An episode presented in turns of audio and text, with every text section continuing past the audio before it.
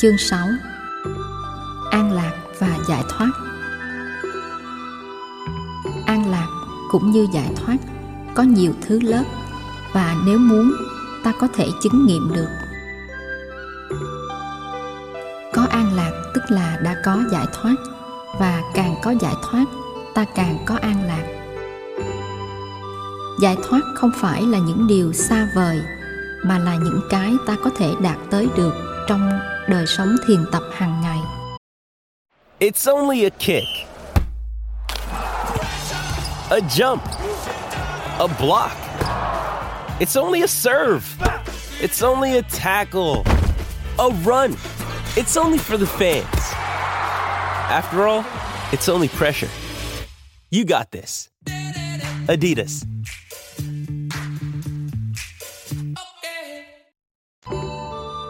giải thoát tức là cởi bỏ những sợi dây ràng buộc. Nếu ta không cảm thấy an lạc và thảnh thơi, đó tức là ta đang bị ràng buộc. Ta phải tìm ra và phải nhìn thấy ta đang bị ràng buộc bởi những sợi dây nào thì ta mới có thể cởi trói cho ta được. Khi một em bé bị ấm đầu, nghĩa là bị sốt, một bà mẹ ngày xưa có thể nghĩ rằng con mình vừa bị quỷ thần quở phạt vì đã dám đi tiểu ở gần gốc đa hay bên miễu thánh. Nghĩ như vậy, thay vì lo thuốc thang cho con, bà mẹ này lại đi sắm trầu rượu và vàng hương để đi tạ lễ ở gốc đa, miễu thánh, để cầu cho con hết bệnh. Sự tin tưởng thần linh này là một trong những sợi dây ràng buộc các bà mẹ thời đại chúng ta nhờ có kiến thức khoa học và cũng nhờ có sẵn thuốc men, cho nên đã không còn bị ràng buộc bởi sợi dây mê tín ấy. Các bà đã cởi bớt một sợi dây, nhưng có thể các bà lại bị nhiều sợi dây khác ràng buộc.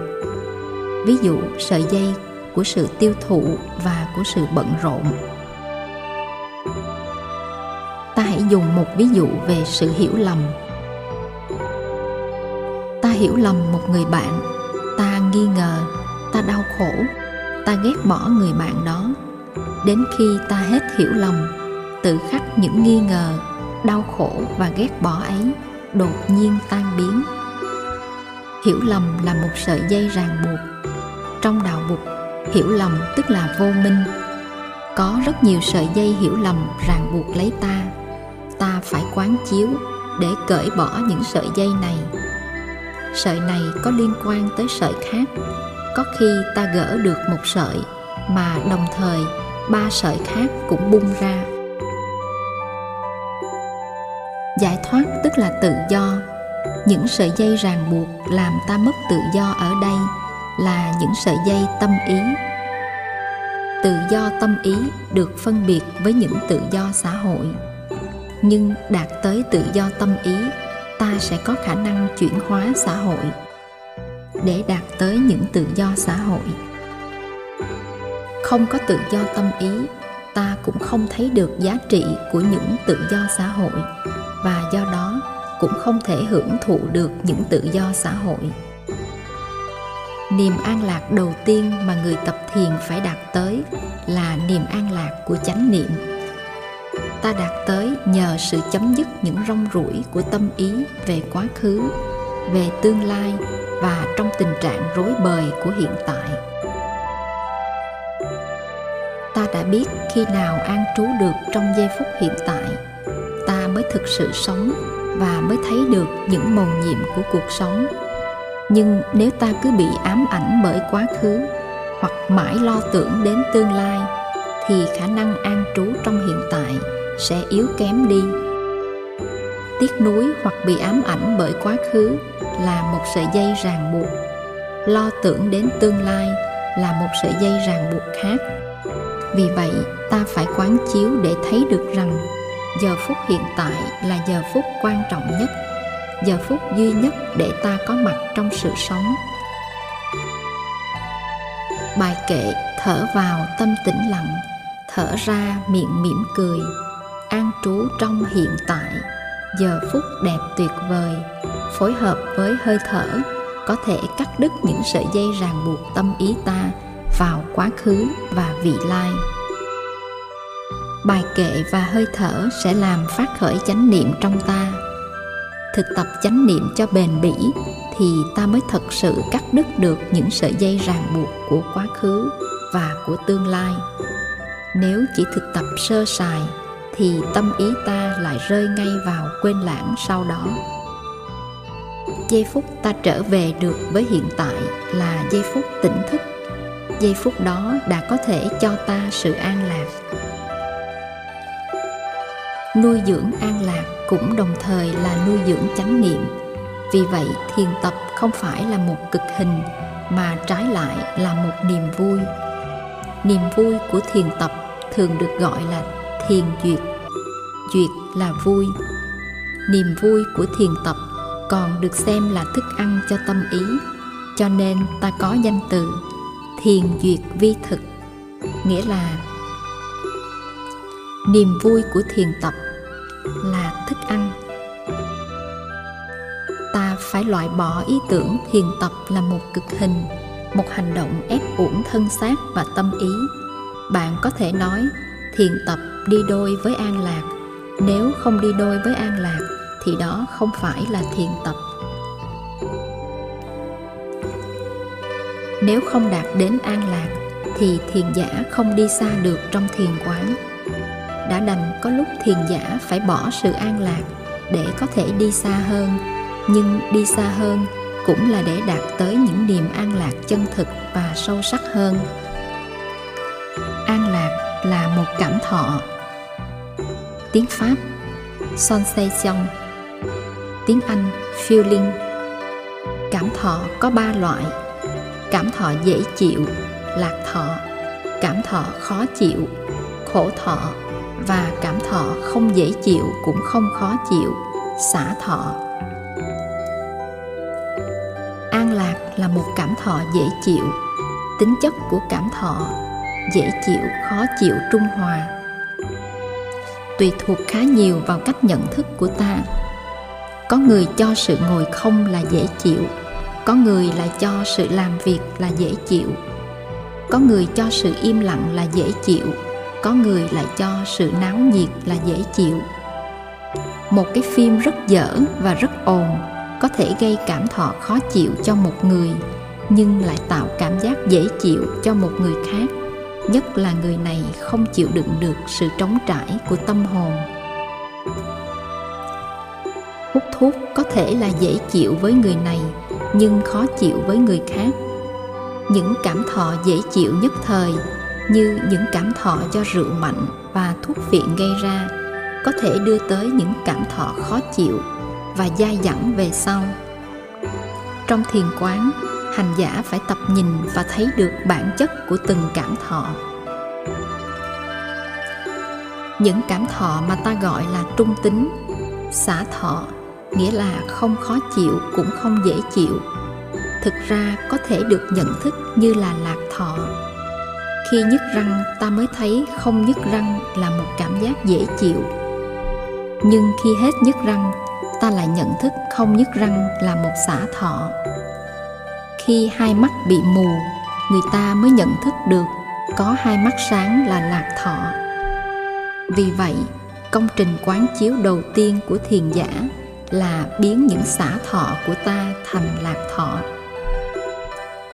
Look, Bumble knows you're exhausted by dating. All the must not take yourself too seriously and 6 1 since that matters. And what do I even say other than hey? well, that's why they're introducing an all new Bumble with exciting features to make compatibility easier, starting the chat better, and dating safer. They've changed, so you don't have to. Download the new Bumble now. một hình hài không bệnh tật đáng kể những giác quan còn nguyên vẹn một tâm ý có khả năng phân biệt và nhận thức đó là cả một nguồn lạc thọ đáng kể dư giả để làm hành trang cho thiền giả lên đường. Tiếng chuông, hơi thở, nụ cười và bước chân có tác dụng khơi mở kho tàng lạc thọ ấy. Nếu nhìn bầu trời xanh hay ngắm một bông hoa nở mà ta không an lạc và không thấy được tính cách mầu nhiệm của vạn hữu, thì đó là vì ta đang bị vướng bận vào hoặc quá khứ hoặc tương lai hoặc những bất an, xáo động, bực bội, vân vân trong hiện tại. Trở về giờ phút hiện tại, quán chiếu những cảm thọ đang có mặt trong ta để nhìn thấy được bản chất và những nguyên do gần xa của chúng. Đó là công việc thiền tập nhằm cởi mở những sợi dây ràng buộc đã không cho ta thấy được bầu trời xanh và bông hoa nở trong tính chất nhiệm màu của chúng con người, theo đạo bục, là hợp thể của năm dòng hiện tượng. Sắc, thân thể, thọ, cảm giác, tưởng, tri giác, hành, tâm tư và thức, tâm ý. Năm dòng hiện tượng này không tồn tại biệt lập với nhau, mà trái lại nương vào nhau mà hiện hữu và cũng chi phối lẫn nhau ở đây ta nên xét về ba dòng hiện tượng đầu là sắc, thọ và tưởng. Thọ là cảm giác. Cảm giác có nguồn gốc ở thân, sắc hoặc tri giác, tưởng. Cảm giác khó chịu gây nên do một cái răng đau hay do ta đạp lên một chiếc gai nhọn là cảm giác có nguồn gốc từ thân thể. Cảm giác khó chịu gây nên do sự nghi ngờ ghen ghét, giận dữ, tham đắm hoặc u mê là cảm giác có nguồn gốc từ tri giác. Để có an lạc trong vòng cảm giác, ta phải săn sóc thân thể, sắc và tri giác, tưởng. Khi ăn uống, làm việc và nghỉ ngơi có điều độ. Khi ta không tàn phá cơ thể ta bằng những chất độc như rượu và các thứ ma túy thì ta có thể giảm thiểu được tới mức tối đa những cảm giác khổ đau có gốc rễ từ cơ thể. Khi ta tập quán chiếu để tri giác ta càng lúc càng bớt hồ đồ, càng lúc càng thêm chính xác, thì ta cũng có thể giảm thiểu được tới mức tối đa những cảm giác khổ đau có gốc rễ từ tri giác. Thấy một sợi dây mà tưởng là con rắn đó là ví dụ cho một tri giác sai lạc vậy. Tri giác của ta theo đạo bụt đầy dẫy những sai lầm và vì nhận thức sai lầm cho nên ta khổ đau. Trong công phu thiền tập của mình, hành giả quán chiếu cảm giác và thấy được những nguyên do gần xa của cảm giác. Quán chiếu cho thâm sâu thì tự thân của cảm giác sẽ biến đổi cũng như khi mặt trời chiếu rọi bền bỉ, trên cây lá thì cây lá sẽ biến đổi và xanh tươi. Cảm giác an lạc là những cảm giác có tác dụng nuôi dưỡng. Cảm giác bất an là cảm giác có tác dụng tàn phá. Thiền quán có thể làm biến các cảm giác bất an thành an lạc. Biến bằng cách nào? Bằng cách diệt trừ những lầm lạc của tri giác và làm cho các tri giác này trở nên chính xác. Từ ngữ thường dùng là diệt trừ vô minh. Vô minh tức là tính cách không chính xác của nhận thức. Ví dụ, tôi trồng rau xà lách và xà lách không chịu mọc lên tươi tốt như xà lách của người hàng xóm. Tôi bực tức và mở lời trách cứ những cây xà lách trong vườn tôi. Thấy thế bạn cười và bảo tôi, lỗi không phải ở những cây xà lách, lỗi ở tại người trồng xà lách đã không biết cách chăm sóc xà lách. Bạn vừa mới khai thị cho tôi một sự thật. Trách cứ những cây xà lách là một thái độ vô minh. Tôi phải quán chiếu để thấy được những nguyên nhân gần xa của sự thất bại đã làm cho tôi bực bội. Tôi đã bỏ phân nhiều quá cho các cây xà lách và tôi không tưới tẩm và chăm sóc chúng đúng mức. Thấy được điều đó, tôi liền hết bực tức. Tôi được giải thoát khỏi sự bực tức. Tôi sửa đổi cách chăm sóc xà lách của tôi và 10 hôm sau, những cây xà lách của tôi mọc lên rất tươi tốt. Bạn và tôi cả hai đều biết rõ là trách cứ những cây xà lách là một việc làm vô minh, có gốc rễ từ một nhận thức vô minh vậy mà chúng ta ít ai thấy được rằng những người sống chung với ta cũng là những cây xà lách. Có phải là chúng ta phải vung tưới và chăm sóc cho nhau đúng mức không? Thường thường chúng ta không chịu vung tưới và chăm sóc cho nhau, chúng ta chỉ trách cứ nhau. Chúng ta dùng lý luận để trách cứ nhau. Chúng ta không biết rằng chúng ta không khác mấy với những cây xà lách mỗi người trong chúng ta đều cần sự vung tưới và chăm sóc của người bên cạnh. Chúng ta ai cũng biết rằng, lý luận và trách móc không đưa đến đâu hết, mà chỉ đào thêm hố cách biệt. Chỉ có sự hiểu biết, chấp nhận và chăm sóc mới có thể giúp được người khác. Để thấy rõ và thấy thường xuyên được sự thực này, ta cần đến thiền quán. Quán chiếu cảm giác là đầu mối đưa ta đến những nhận thức chính xác hơn về tri giác. Quán chiếu để biến những xả thọ thành lạc thọ và để vượt thoát những khổ thọ, có nguồn gốc từ nhận thức sai lạc, ta dần dần cởi bỏ được những sợi dây quên lãng, bực tức, tham đắm và u mê. Càng cởi bỏ, ta càng có thêm giải thoát. Càng giải thoát, ta càng có thêm an lạc sự an lạc của ta sẽ nuôi dưỡng ta, sẽ làm cho ta nở như một đóa hoa và sẽ mang lại niềm vui cho những người chung quanh. Ta trở nên sáng suốt hơn, bình tĩnh hơn và bao dung hơn. Thực tập thiền quán cho đúng phép thì những thành quả này sẽ là hiện tiền ngay trong ngày hôm nay và ngày mai.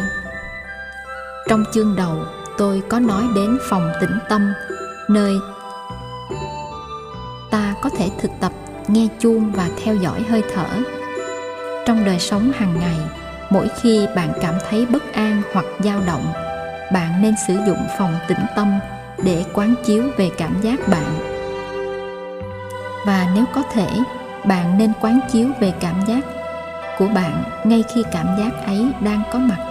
Trong lúc làm việc, trong lúc ngồi xe buýt hay trong lúc đi bộ từ ngôi nhà này sang ngôi nhà khác hãy biến nơi bạn đang đứng thành phòng tĩnh tâm. Sau đây là các kinh cần được hành giả nghiên cứu và đọc tụng.